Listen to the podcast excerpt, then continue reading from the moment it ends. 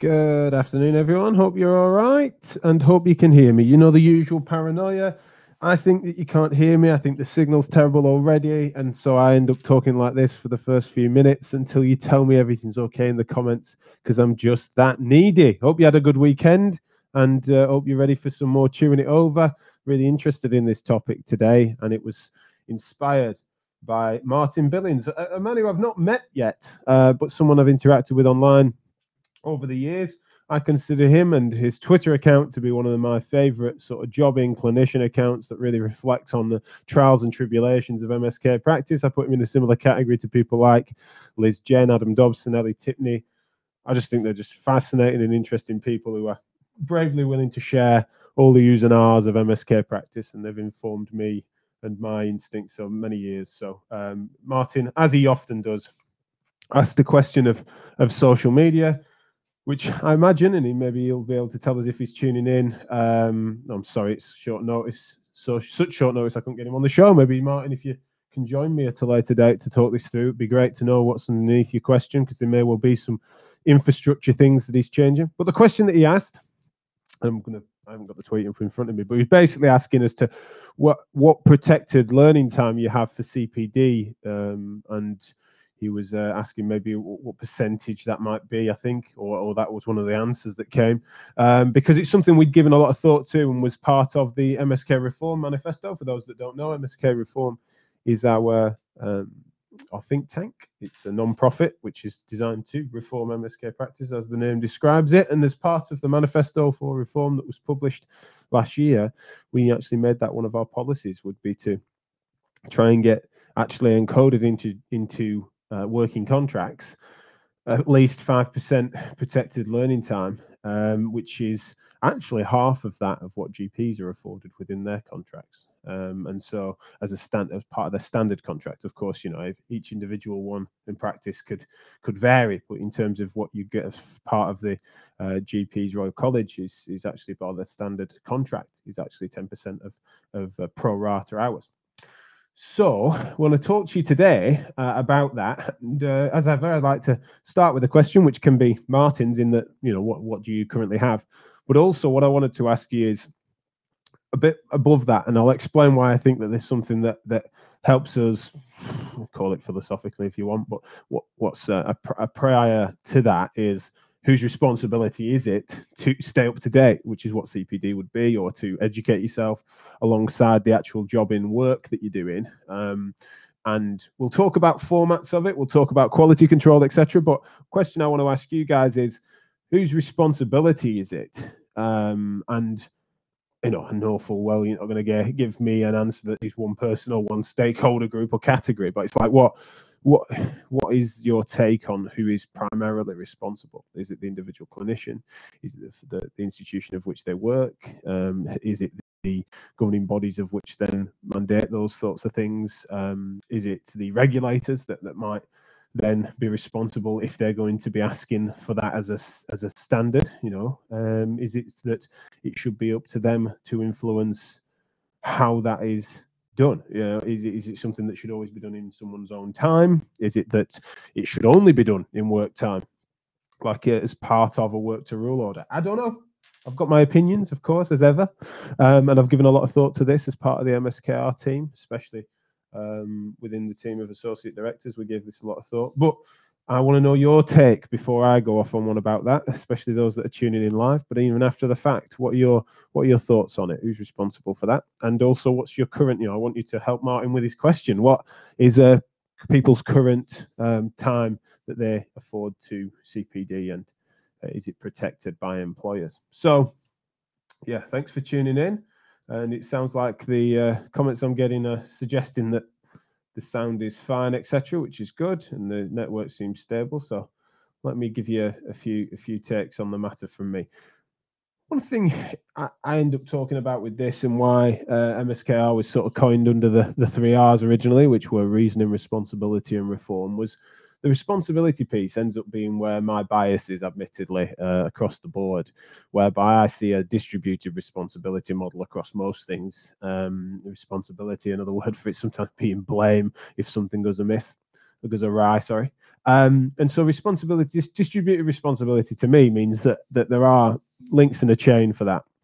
So C P D and say staying up to date with current practice, be that evidence uh, of all different flavors, but also just having an opportunity to learn, uh, not just exper uh, experientially by, by doing, but also by being able to absorb, say, C P D materials, be that in any format, written, audio, through podcasting, watching something like this, if, if you consider it C P D, but just generally speaking, being able to sort of think in the direction of, of reading, say, journal articles, whatever it might be, going on courses, conferences. Um, I see that as being something that is a responsibility that is quite declared uh, to individuals. You know, it's something that we sign a we sign a register as professionals. Most, you know, M S K professions have this way: you sign a register in which you're declaring yourself to a certain amount of remaining up to date. And let's not forget that the, the heart of that is by staying current for safety and quality grounds for the best interests of patients of which we're trying to care for and, and aspire to help them uh, recover. Um, and so it is important and imperative that we sort of stay up to date and to, to, to move past some archaic uh, and, and dogmas and, and things like that, that, that otherwise, if you weren't to make progress post-registration, then that's a concern. And so instead, you, so you sign a register against that. In the physio's case, it's the H C P C. And so there is a responsibility that is inherent to the individual clinician. That's the first point. But then it doesn't take much for you to realise that if that clinician is expected to do that only in their own time, therefore unpaid, and that the benefit, one of the beneficiaries of them doing so is their employer, um, for various reasons, through service improvement as well as then efficiencies, then um, that's something that feels inherently unfair. And so there is an argument then that um, the bare minimum would, would be done, and understandably so, if it's not something that is accounted for or appropriately integrated within someone's service spec or where they work. So there is an employer's responsibility to some extent to afford some time for C P D or opportunity to at least think um, between patients or what have you, or to have these uh, these opportunities to, to learn whilst currently well, being paid for it, for want of a better term, but also just being able to integrate it within the day job.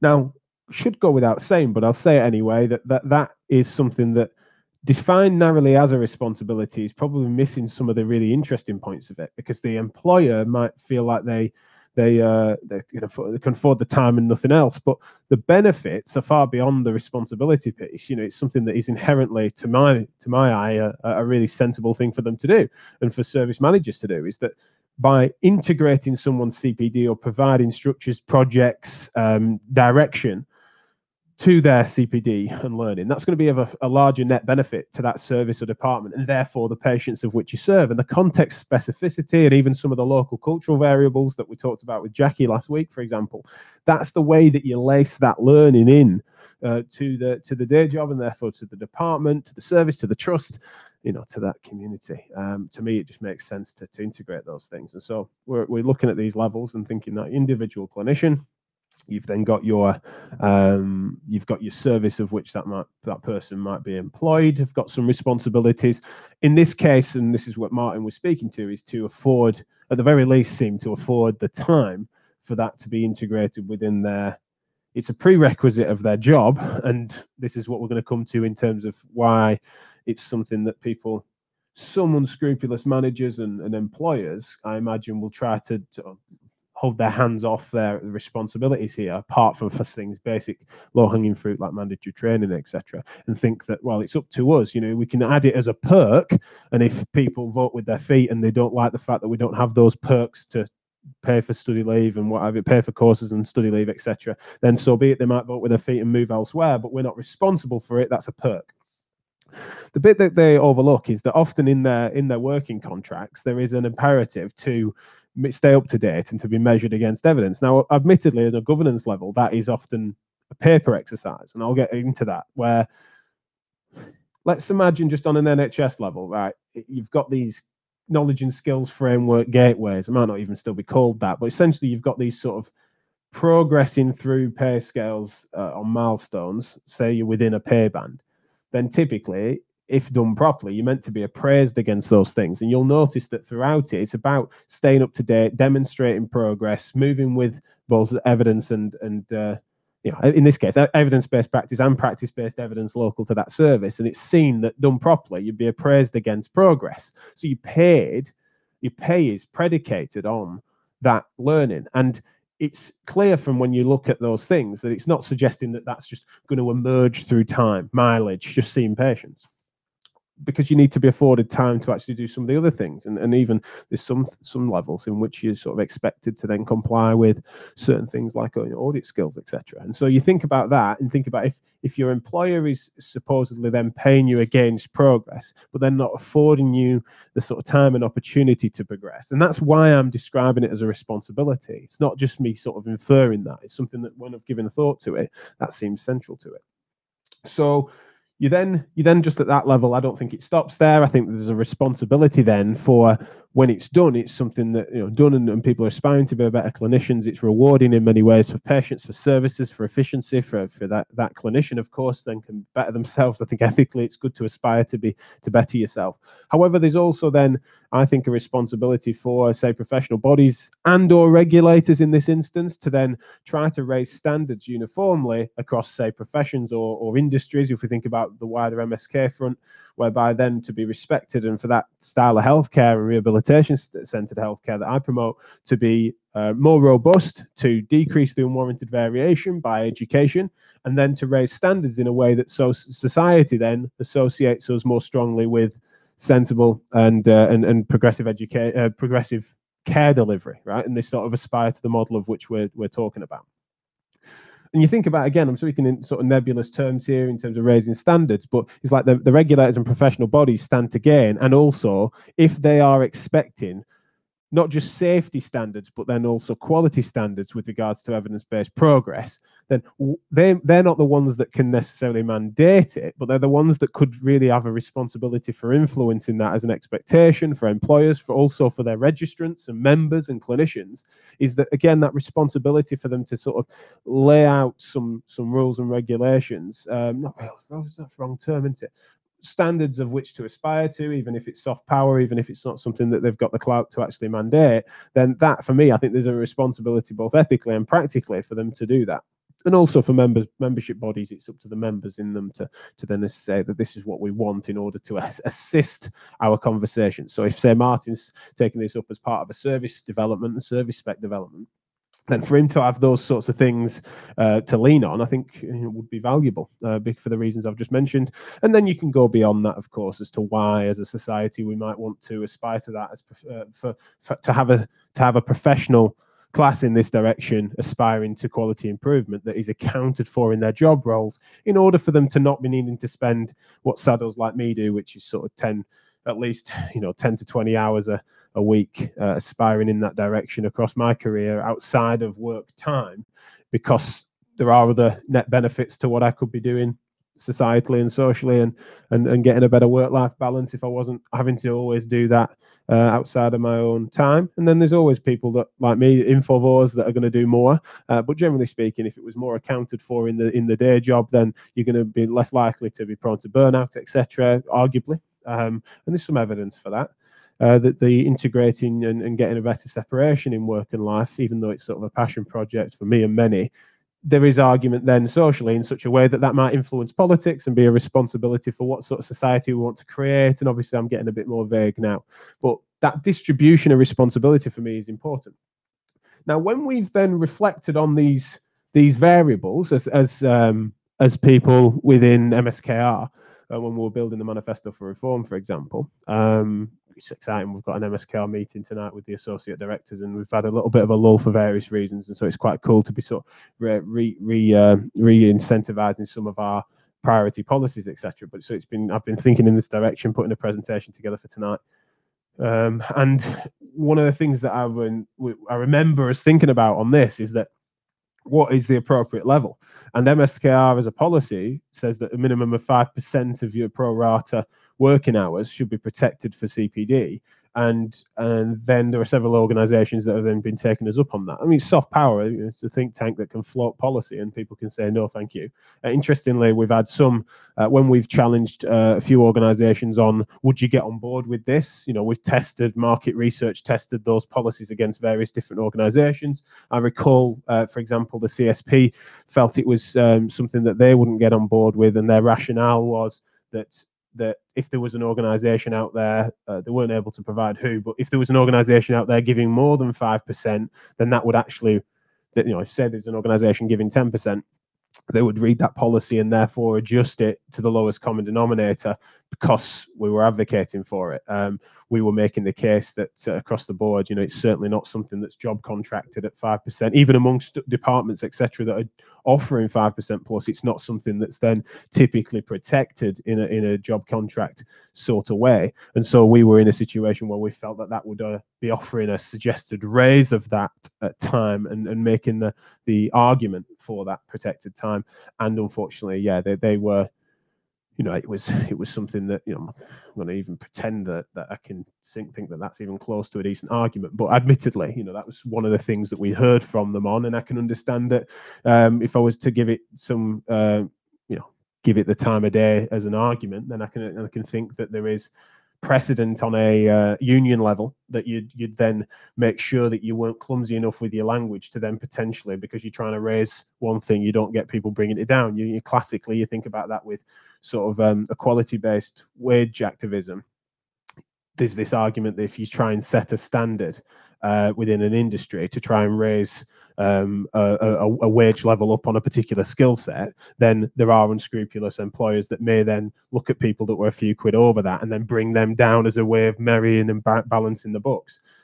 For me, a, a foreign, that's a foreign argument to what we're describing with protected learning time amongst the professional class, especially in the N H S, for example, which would be a big breakthrough. You know, so, you know, for me, I'm not going to pretend I can give that, that argument much time of day, and, and we didn't get engaged on it very thoroughly, but it's just one thing just to account for the fact that we're, as a think tank, promoting that thoughtfully, um, and have heard Uh, some people um, moving that forward as employers and, and practices and services. And then, yeah, admittedly, it's something that hasn't then had a massive sort of fanfare across other um, organisations because there are contentions there. Um, and, and as I say, it's been, it's been short-lived engagement on that. But it's just the sort of thing I thought I'd share with you as to why you may have heard uh, a lack of fanfare around that. They're into unified, uh, there isn't a unified agreement with even something like that, um, uh, which is interesting. So I'm interested in the um, chat function. I'm just opening it back up. Sorry, I closed that off just so that I can then uh, clear my head and not get too distracted. But let's have a little look at some of the comments that are coming in.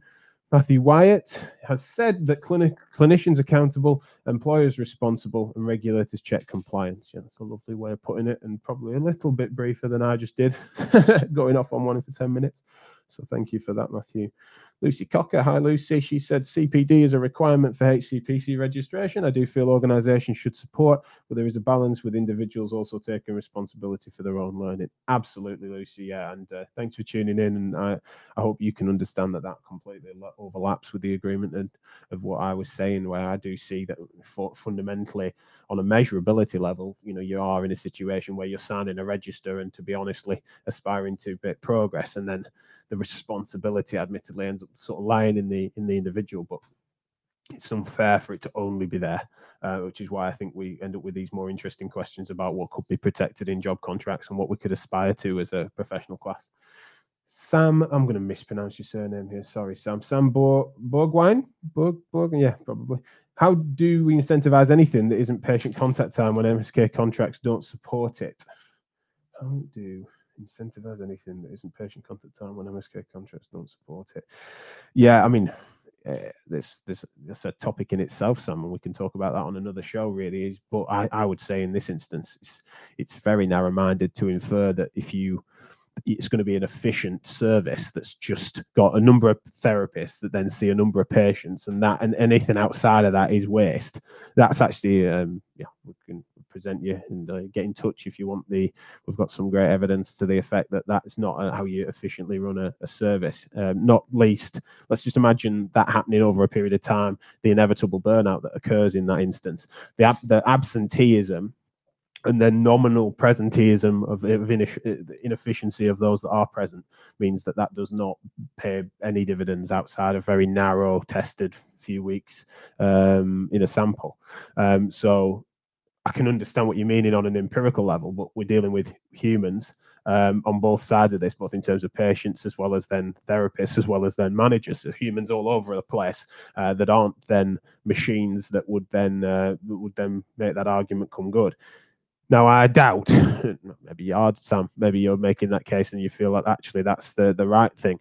Um, but we uh, we can talk about that. In, uh, I'd love to get into that another time. But as a, as a general rule, both in terms of what the data suggests as well as what is sensible, sensible employment theory, for want of a better term, is that, you know, the the way in which your uh, contracts are measured, and sometimes, yeah, you do need to go to clinic, uh, commissioners and say, you know, I don't know if you're expecting to, to these people to be robots or what have you, and sometimes these uh, K P Is and um, what the other things, service level agreements and numbers are, are associated to that are, are clumsily made in such a way that they are expecting that unit of output per unit of employee. Uh, but yeah, generally speaking, that's definitely short-sighted and, and something that we make the argument by demonstrating both in terms of the data as well as the, I don't know, I guess I'm overusing the term, but it's a philosophical argument around what it is you're trying to achieve, the output and the quality um, that you would get, um, especially over a, a drawn-out period of time,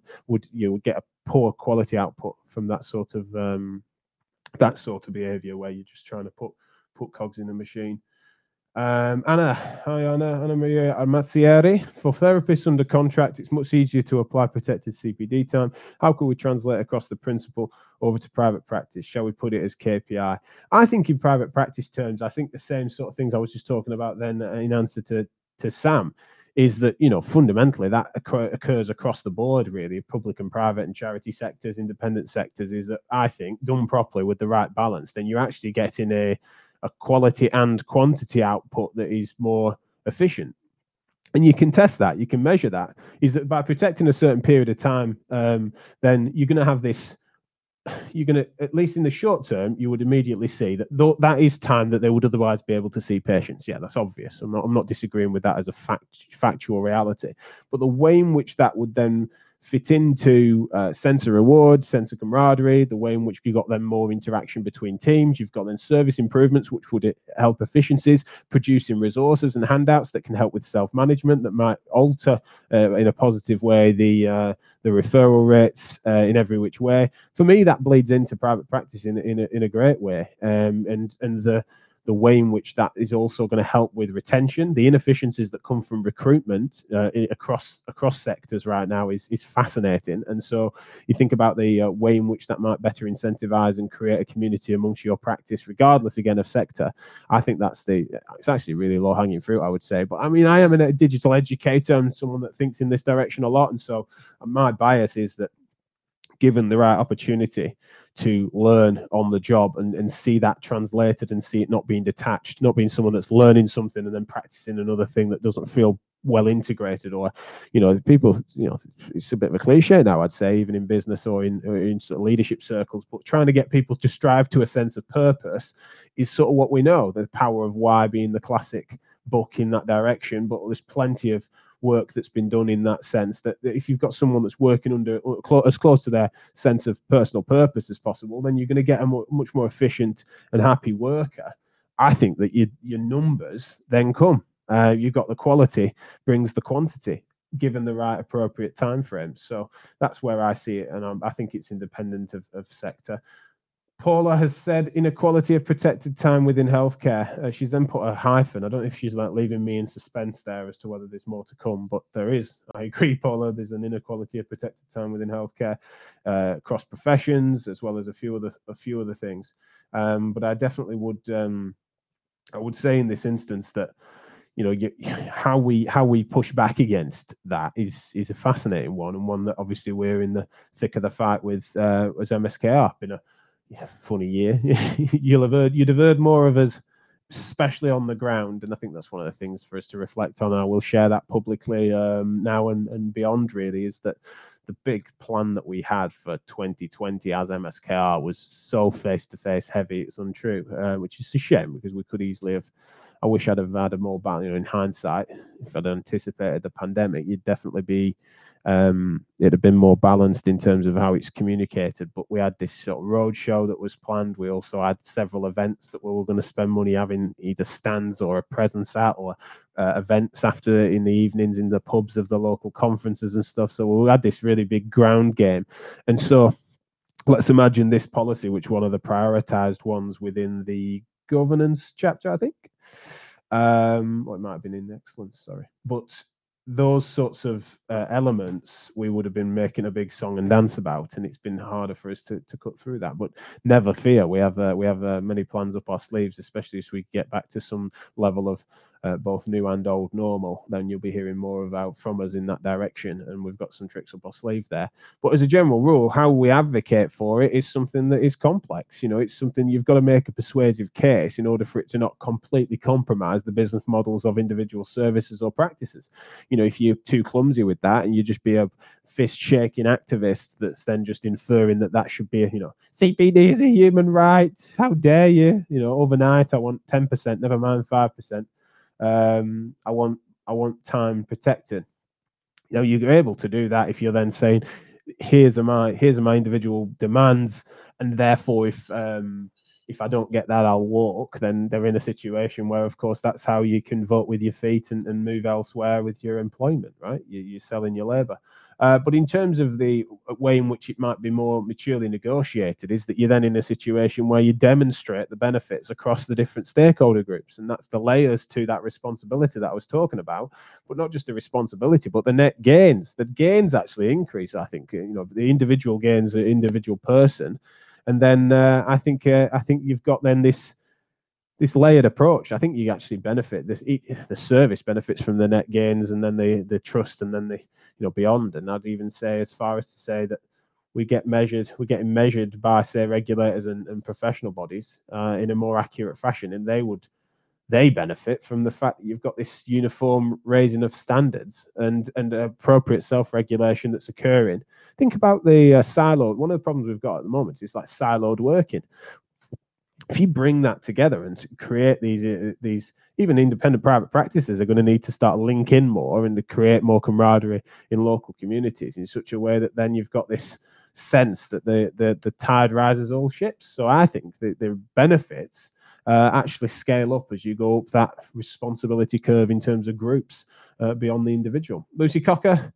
Hi, Lucy. She then said, have you had any commissioner responses to five percent protected time? Yeah, we had commissioner consults within the actual development of the manifesto. They were supportive of it, but again, they were sort of suggesting that you need to make sure that you, uh, their big thing was that, you know, you need to not be, it needs to not be a, a, a clumsy thing that's then just inferred as being a subjective good for the individual clinicians, that yes, they'd rather see a few less patients and read a few books, and as if it would be like a, stuff that they're having to do in their own time that they'd bring into work, and that there wouldn't be an obvious measurable gain. And so they were saying that with with the appropriate facts and figures and and, and efficiency outputs that you'd then need to measure, then they were they were into it, and they could understand the fact that any commissioners are particularly, they're bothered about those sort of numbers and bean counting and stuff. Yeah, I'm not going to pretend that, but they're also, when you when we've spoken to them, especially since we had some commissioners, I think, came to Parliament when we launched the manifesto as well. And I spoke to one of them, and I can't pretend, therefore, that this is representative, you know, massive sample bias there.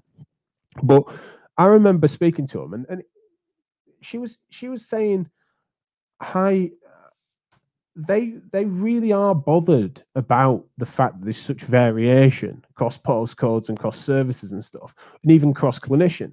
So it's that, you know, the, the, the individual flair of clinicians and how they deliver care, Um, they're not bothered about. But the fact that there's such an overwhelming difference between someone referred for back pain to one person to another, um, they understand that one of the few things that can really do that is to make a hearts and minds persuasive case on what it means to be a clinically excellent M S K physio. And education surely is a key part of that, and therefore it needs to be found in time, because you can't rely on that in people's own time, because that disparity only accentuates.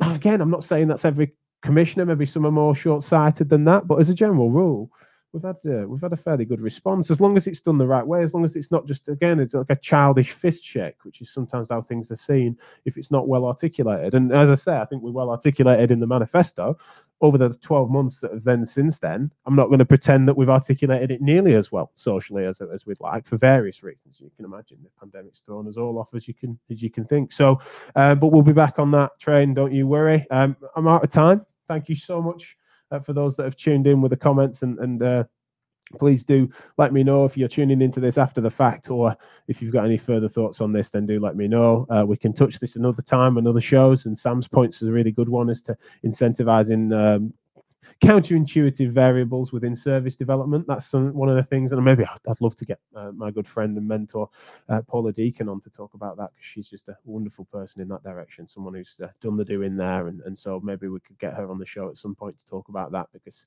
um, she's, she's uh, far more experience and expertise, actual expertise in that direction than me. But anyway, thanks a lot. Really appreciate it as ever, and I will see you tomorrow. And if I remember where my buttons are, goodbye from me.